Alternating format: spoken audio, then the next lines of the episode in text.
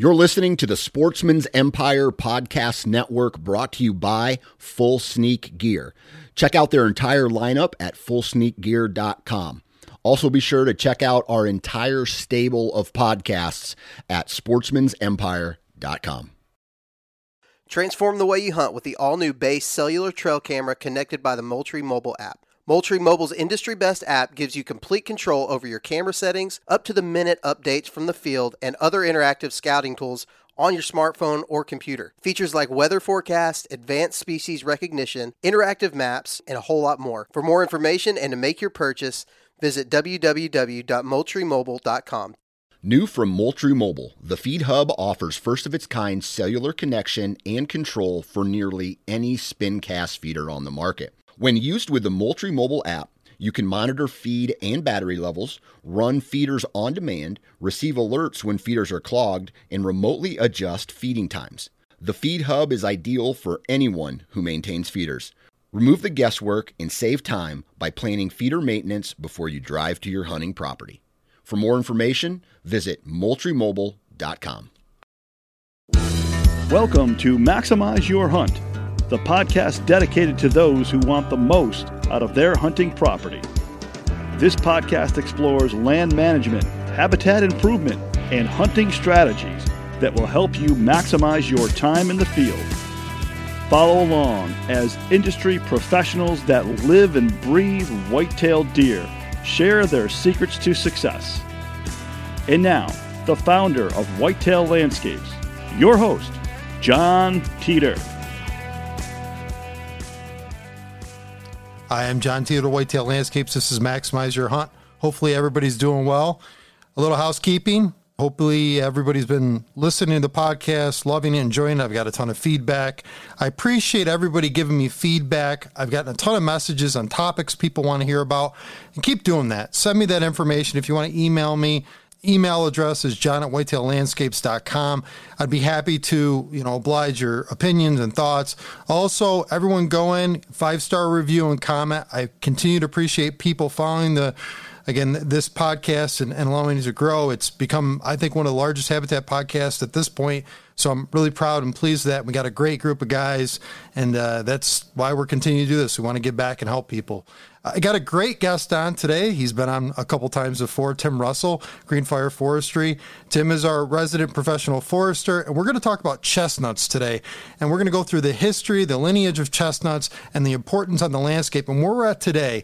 And there's uh, a lot of evolution, uh, genetically modified you know plants have now become the norm in some areas and this is one that's going to you know hopefully you know hit the streets and a part of the restoration project that we're seeing across the landscape of reintroducing the American chestnut. And I, Tim's got a lot of history and experience in this area.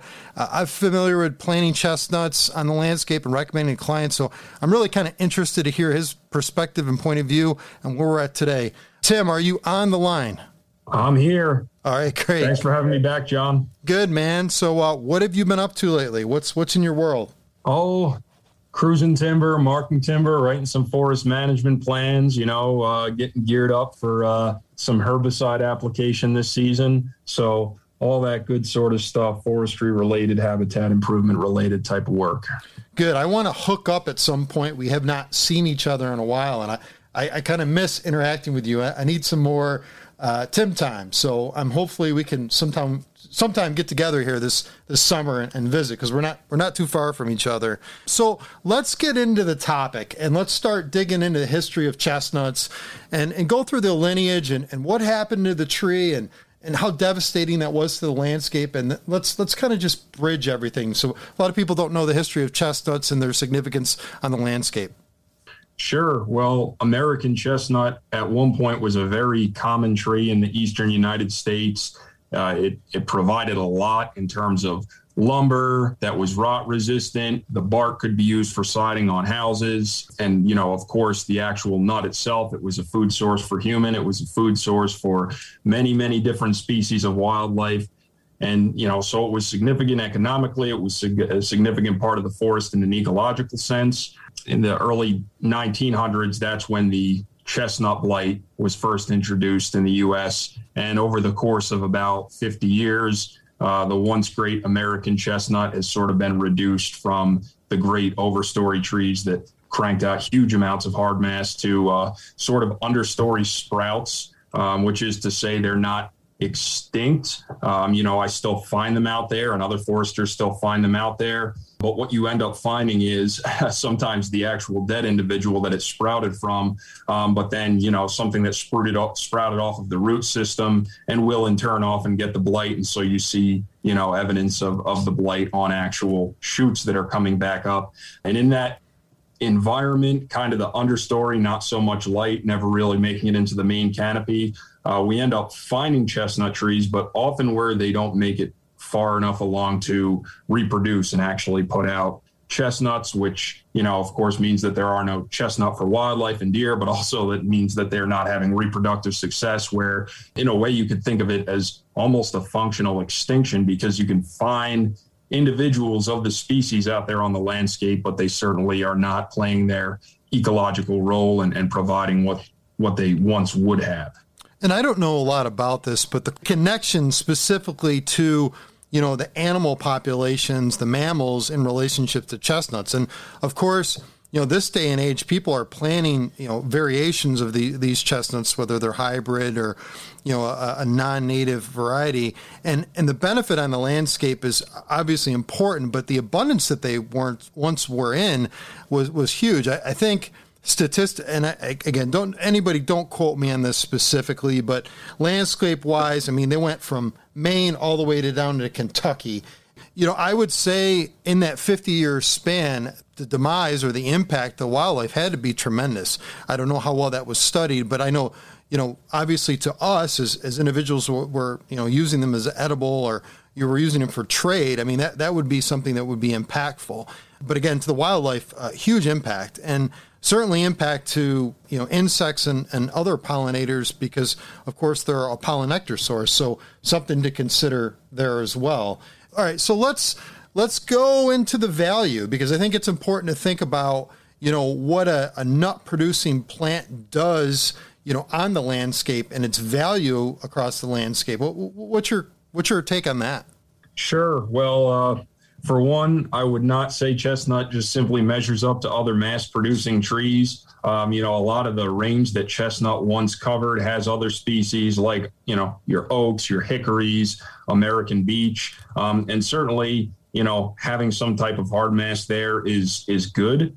In their day, chestnuts were known for producing and maybe this is an oxymoron, but uh, bumper crops annually, um, really producing large amounts of hard mast, not so much the way that uh, oaks are known for having, say, mast years, where maybe every few years they put out a lot of uh, a lot of nuts, and then not necessarily each year in between. So, so to some degree, they they provided consistent food, uh, but they're also different in their actual content. So when it comes to acorns and whitetails, people often think like, oh, acorns, lots of protein because like as humans we're like, oh, plant-based protein and you're eating nuts and that kind of thing. And there is protein in acorns, but most of what you're providing through acorns is energy. There's somewhat of a higher fat content compared to carbohydrate content in your red oaks versus your white oaks. But there is a, a you know a, a, big difference with American chestnut in the amount of uh, protein that they offer, um, and they run about 11 percent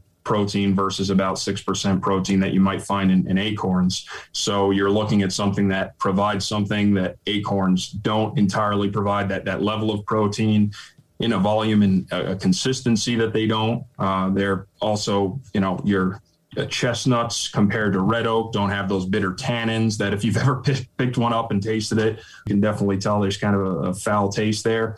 And there's actually a, a decent sugar content too in chestnuts that make them very palatable, which, you know, when we're looking at something that's going to not just benefit deer, but be highly attractive to deer, you know, palatability is an important part of that too.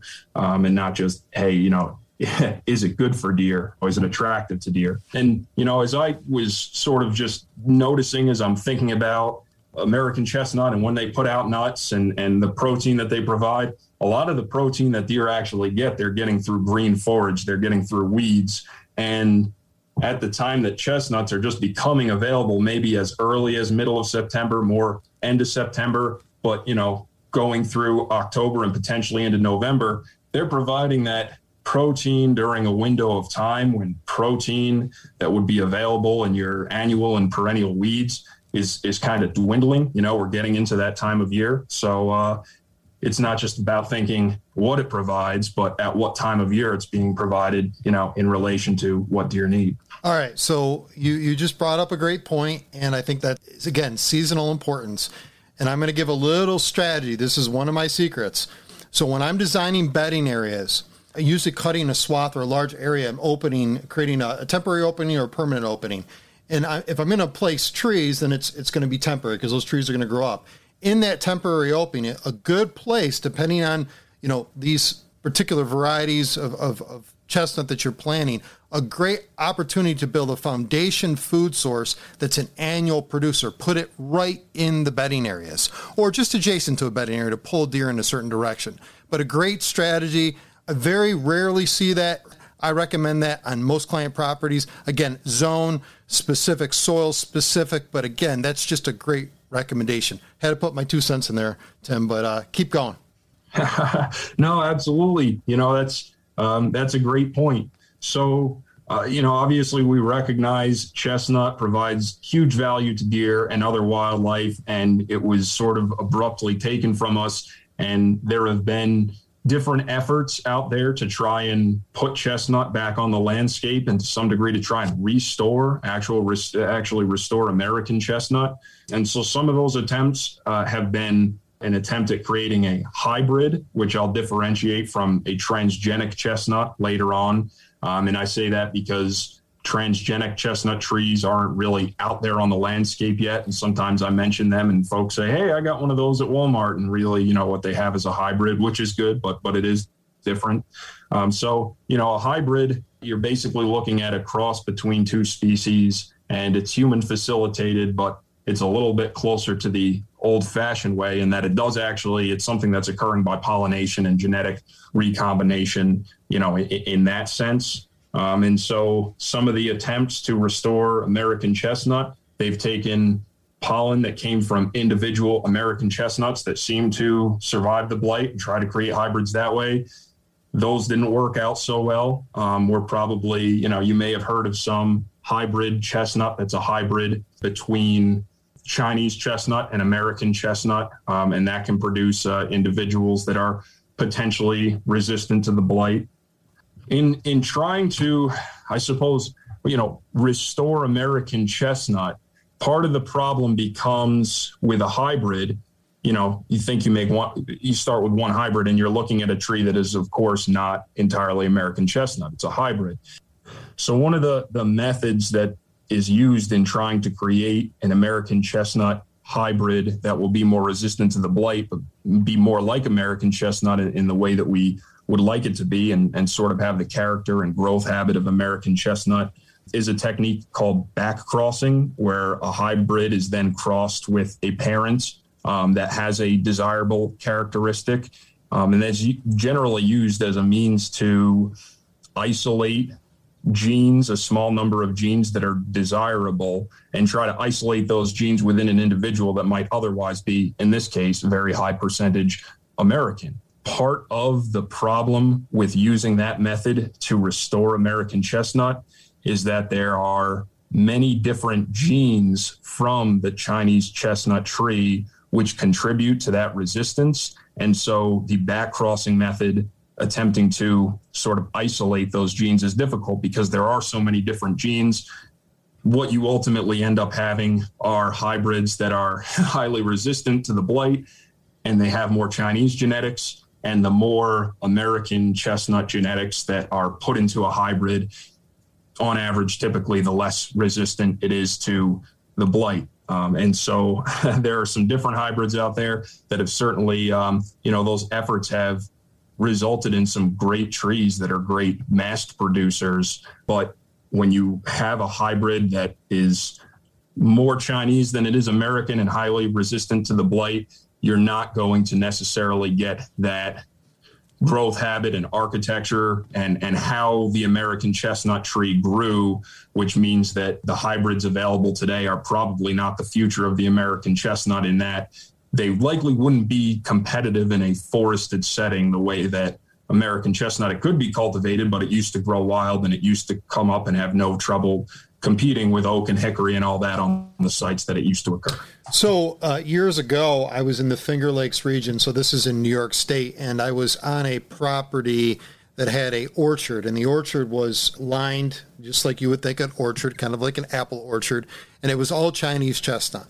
Typically, you're going to see the Chinese very straight trunk. Now, some I have uh, actually Chinese in my yard, and uh, I've got Dunstan, which is a hybrid chestnut. To Tim's point earlier, uh, it's a cross. You know, you'll see you know multiple stocked stems. It just depends how the way the trees manage, and there's a genetic variation in all these different trees. But in that one example, you know, they were spaced probably I would say 20 or 30 feet apart, something like that. The production value was tremendous. But again, that was an open setting. There was no competition. So to Tim's point, and to the point I made earlier, you've got to recognize that some of these varieties may not do well in uh, a shade setting, so to speak, or a competing situation. So you've got to just kind of measure that and see how well they do, and maybe have to keep vegetation down. Again, if you're promoting maybe a Chinese variety on the landscape. And Tim, I, I got a question for you. So I'm just gonna you've, sure. you're laying some stuff on us, and again, a lot of people in this biomimicry, they're they're wanting to have plants that are that are native and natural on the landscape. And the example here is the American. You know, it's it's it's present, but it's it's kind of functionally extinct, so to speak. It it grows and dies and grows and dies uh, from from the roots. You know, what's your opinion on introduction of you know the Chinese chestnut on the landscape? I mean, it's already been here. It's been here for over hundred years. What what is your opinion of that? And is it impactful to this uh, American you know hope? And I know we haven't gotten there yet, but you know, what what is your opinion on that? Because I've been asked this question and I don't really know how to respond. Sure.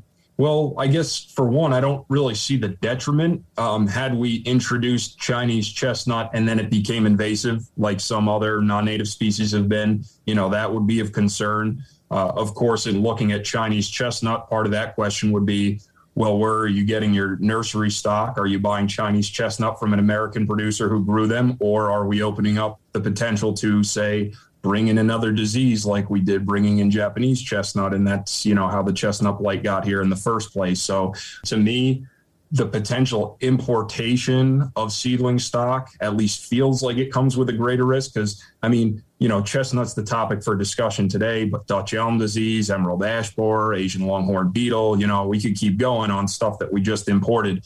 Um, but as far as managing the stuff on the landscape, the actual hard mast it provides is similar to what wildlife would be getting uh, you know, and I, I, guess I just don't see the detriment to it. I just also don't see it as the hope for replacement to and future of the American chestnut. Um, but absolutely, I think you kind of touched on the main points I would give is that you want it in an open setting. It could be, you know, it could be food plot, it could be native warm season grasses, and you're doing more of a savanna. But uh, absolutely, you know, putting them on a property where they're going to get full sunlight so that they're going to produce for you yeah, I, I, don't see it detracting at all from the efforts to restore American chestnut. And not only is that a food source, but you know, sometimes you go into a food plot that just feels a little bit too big and it's going to be nocturnal. And sometimes having an orchard in the middle or a couple that, that sort of break up that line of sight in a food plot just structurally can also contribute as well. Yeah, great, great idea and, and great suggestion there, of course. I mean,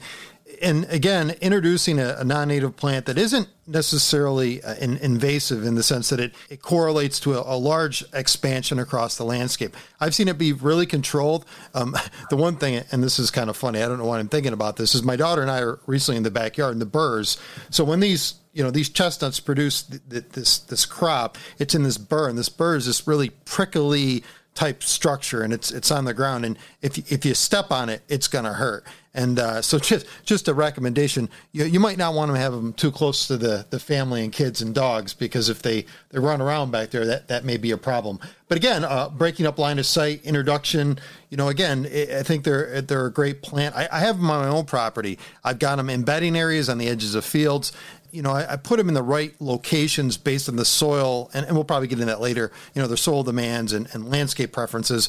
But, you know, definitely, there's definitely options. And, and sometimes non native plants, you know, it's not necessarily uh, the worst thing introducing them on the landscape. I know I had a podcast about that earlier. I, I still think in this case, because of again the detriment and, and the lack of you know mast producing, especially mast producing that's in an annual basis, this is a great plant. And the Dunstan chestnut from uh, Chestnut Hill, like you know, those are, are seed grown. Those are those are not cultivars or, or clone varieties.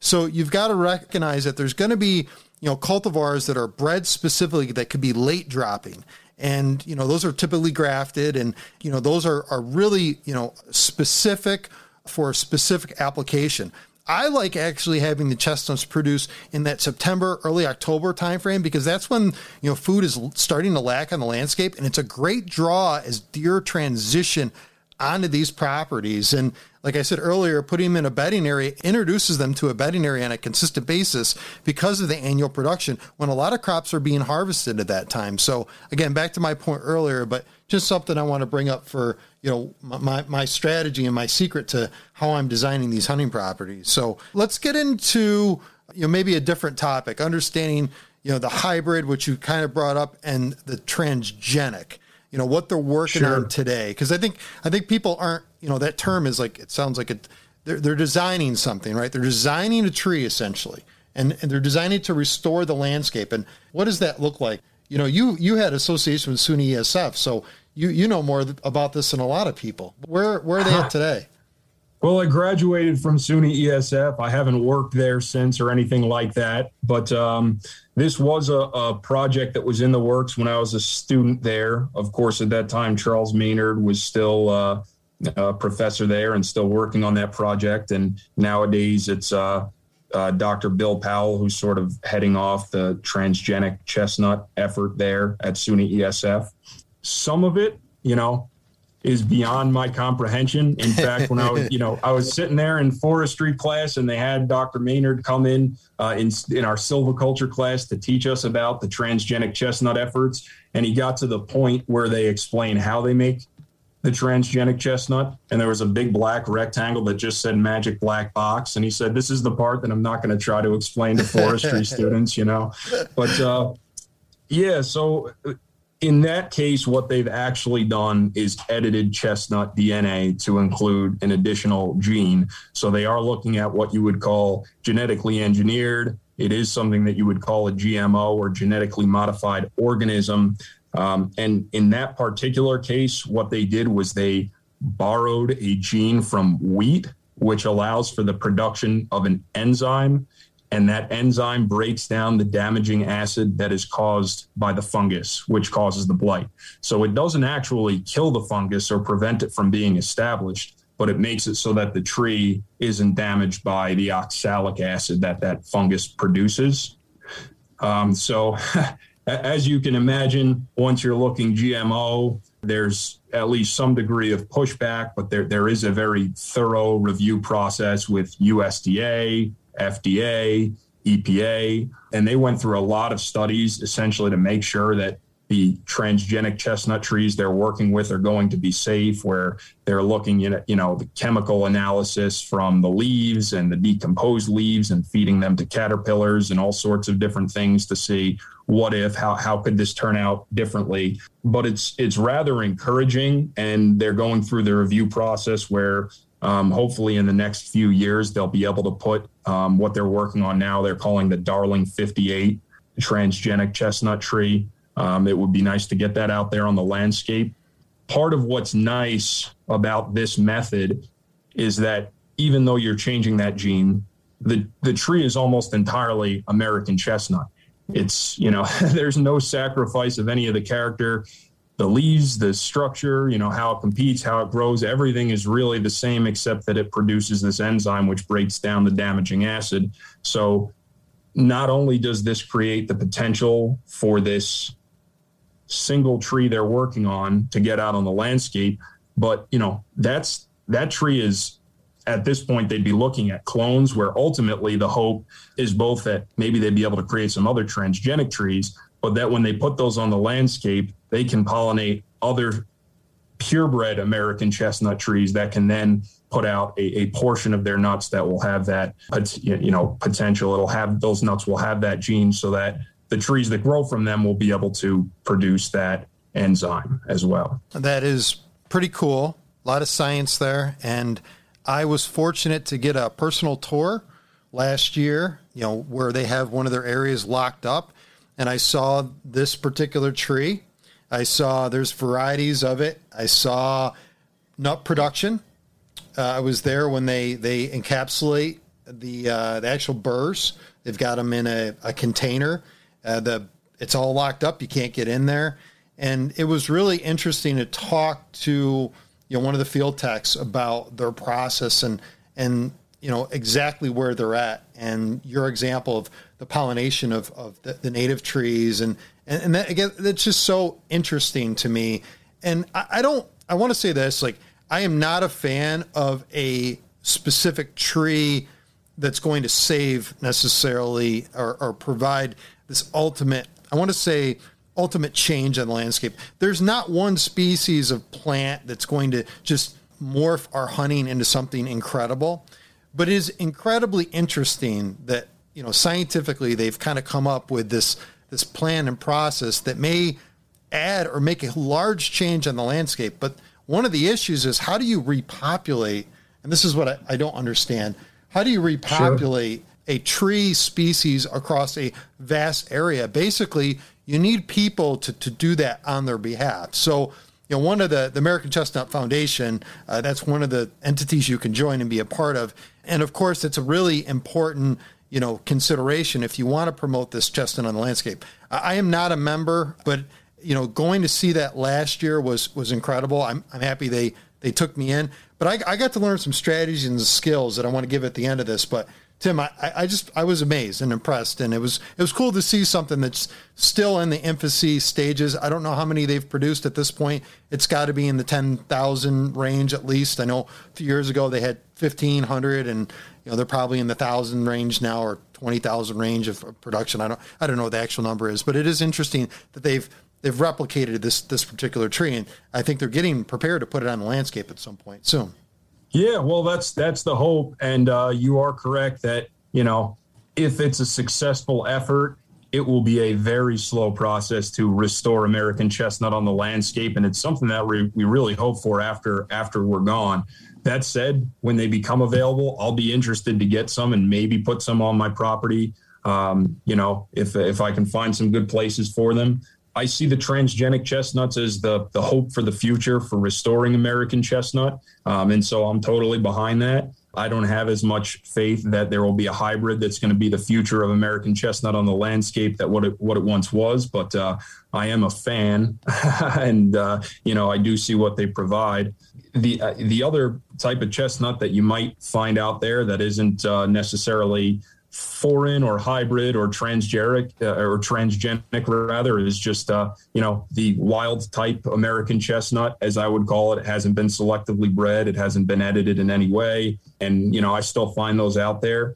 And part of the reason that those are important is because it might be possible to sort of maintain the genetics from different areas. It, it, foresters, we talk about different varieties within a species being provenanced um, you know, we think of provenance of where something something comes from, but uh, historically we've tested different varieties within a species in different areas to say, hey, what what variety grows best here? And of course, there's going to be some natural inclination that uh, the chestnut trees that grew down south might be better suited to that environment than the ones that grew up north. The same way that you might have some really big bodied white-tailed deer up north in Canada, but you go down to the Florida Keys and uh, the selective pressure has made it so that you have these smaller deer. So uh, that's the other thing about the hybrids is the transgenic trees as opposed to the hybrids is I can kind of see the way forward of how the genetics from those other trees out on the landscape can be brought back into a population,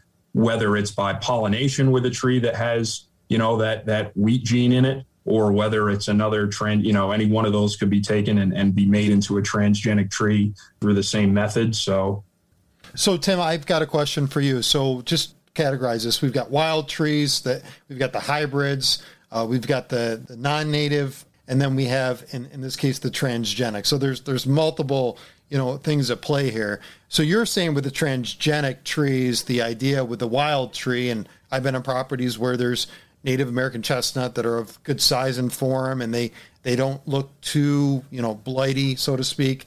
We want those present because again, that cross pollination potential you know could introduce you know a, a potential gain on the landscape where we're not just again worried about in placing these new transgenic trees individually and hoping that population takes off. Is that is kind of, is that kind of the the synopsis there? Absolutely, and that's part of the hope in this effort is that when transgenic trees are on the landscape, that they can pollinate other trees, and then a portion of those nuts will have that added gene. Um, and in fact, because there are such limited numbers of wild growing, wild type American chestnuts that sort of survive as understory sprouts. There have also been efforts to some degree to cultivate just plain non hybrid, non GMO American chestnut for what they sometimes call mother trees. Uh, the idea being that because, for one, American chestnut will come to the maturity where it produces pollen before it's capable of receiving pollen. They would want those mother trees to basically develop enough over the next few years and, and have female flowers capable of receiving pollen when those hopeful uh, transgenic chestnuts are put out on the landscape. Yeah, and I'm pretty sure just talking to some of the people that are part of that foundation, you know, they're they're not advocating and, and supporting. I guess if you're if you already have Chinese chestnuts uh, or or even hybrid varieties, they're they're not so keen on the introduction of this transgenic in relationship to those. At least that's been my understanding and communication with, with them. And I, true or not true, that that's been my my communication with them. Let's let's set up a landscape setting. So let's let's kind of get into what the chestnut and, and, and let's be specific. So you know where are the Americans present in the landscape? We kind of gave a, a range. It's it's kind of down the eastern seaboard interior, you know, from again all the way up to, to Maine, parts of Maine down to Kentucky. You know, that's kind of the range of these a lot of these trees. You know, they have specific preferences. They do not do well in clay soil. I have tried them in clay soil.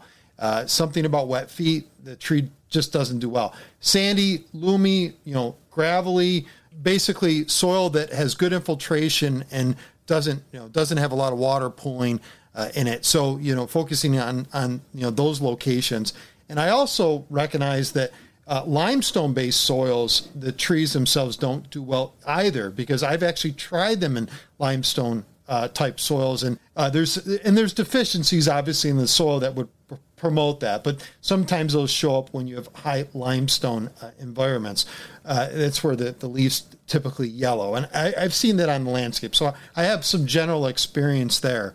When the one thing I really want to bring up, I thought was really cool. So when I went to that event, and that event was you know on campus essentially they were showing us some varieties these transgenic ones uh, they were talking about sun scald and i've seen this if you have a tree that has you know very direct sunlight particularly southern aspect so it's getting nailed the trunk's getting nailed uh, what happens is the, the trunk kind of warms up and you know there's there's the tree starts to function and and the cells and everything starts to become alive and then you get these really cool drops. This happens in the wintertime. You'll get cracking and that cracking um, essentially makes it more susceptible uh, susceptible to you know bark diseases etc and uh, it'll create cracks and cankering on that that trunk so to speak what they recommended was and do this with apple trees is, is latex diluted latex you know, white, you paint it on the tree and it's reflective.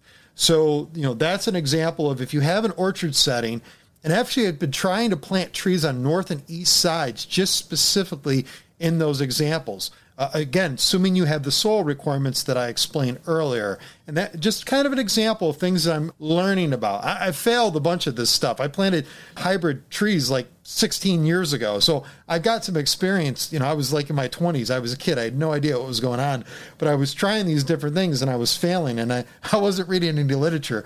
Now I've, I've learned and read literature and I, I feel like you know those are there's some examples what about like any layouts that you can think of anything come to mind with you tim things that you've seen or you know suggestions that you have with people of just maybe design setup or things to consider with that particular variety i know that there's cross pollination issues with like chinese and and japanese and and you know, sometimes, you know, only certain, I know mostly they're, they're wind pollinated. They are insect pollinated, but a lot of times wind pollination, you're thinking about relative distance of trees and things of that nature. Well, a well drained site would help. As far as some of the hybrids that are out there, I think basically looking for open plantings like food plots and, and open areas like we talked about is the best way to go.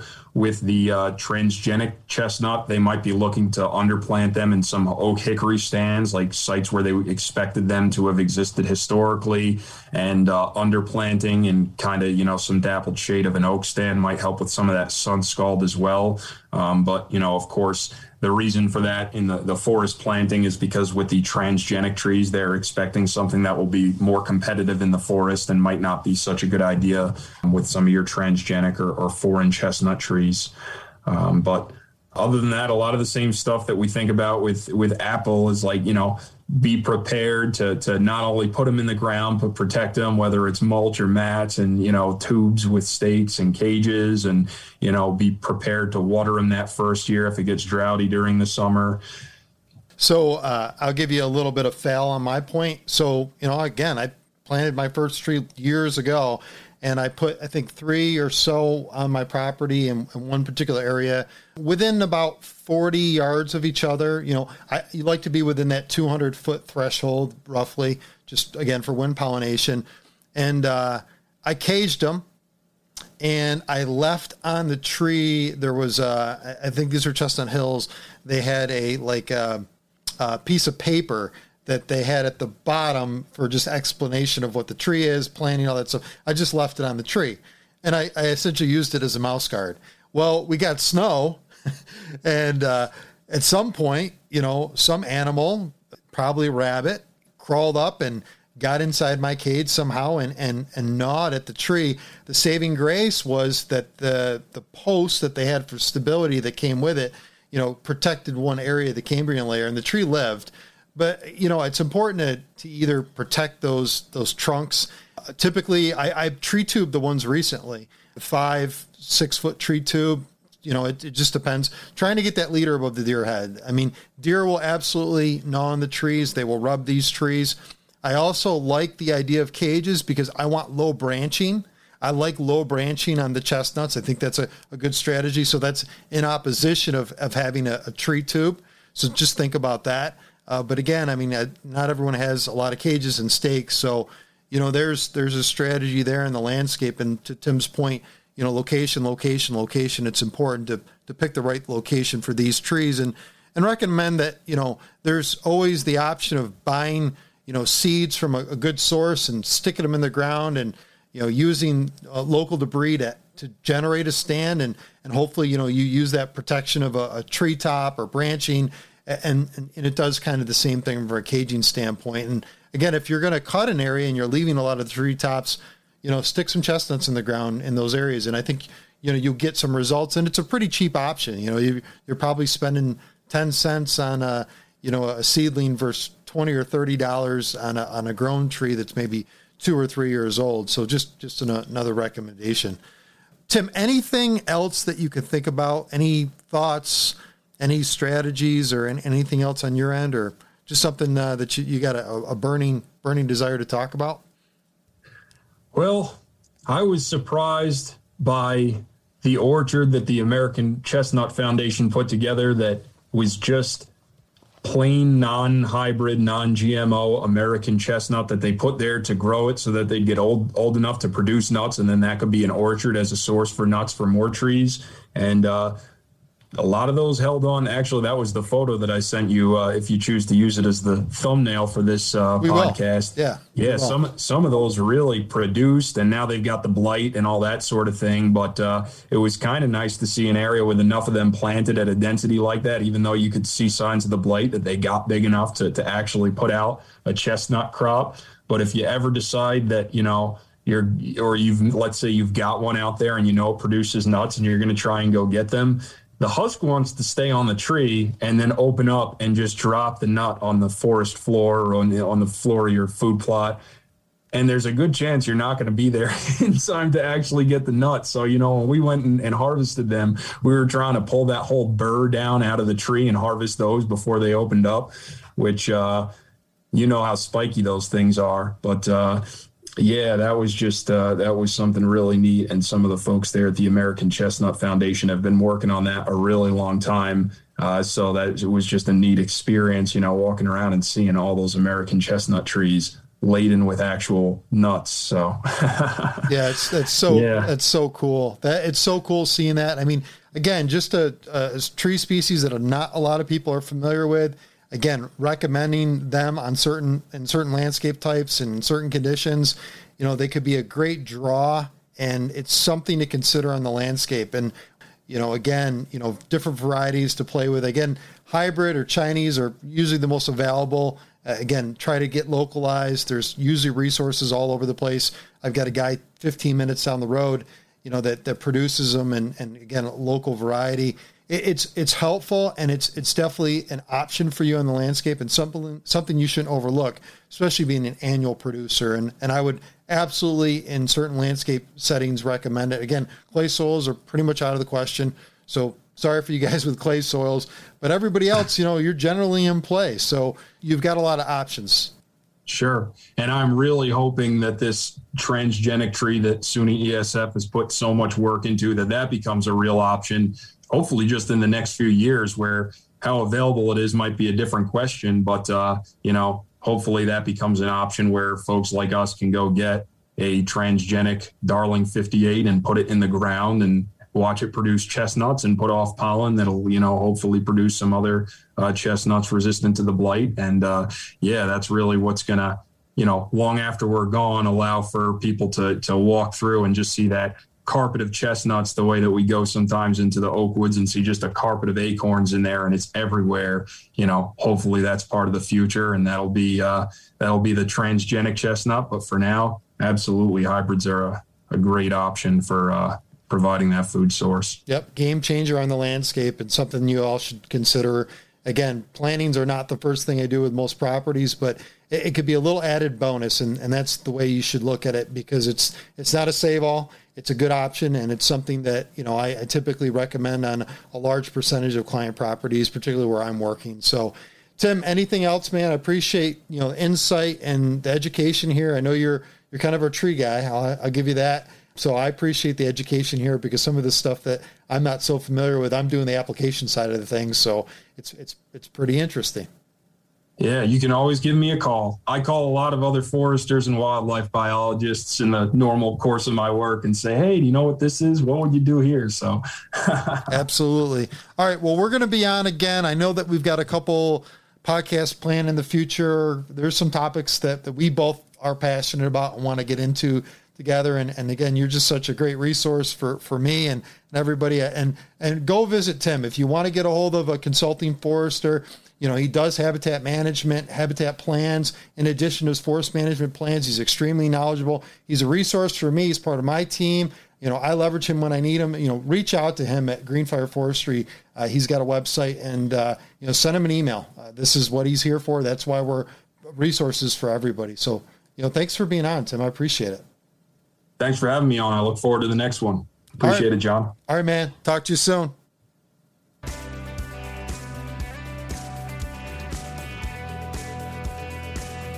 Maximize Your Hunt is a production of Whitetail Landscapes. For more information on how John Teeter and his team of experts can help you maximize your hunt, check out whitetaillandscapes.com.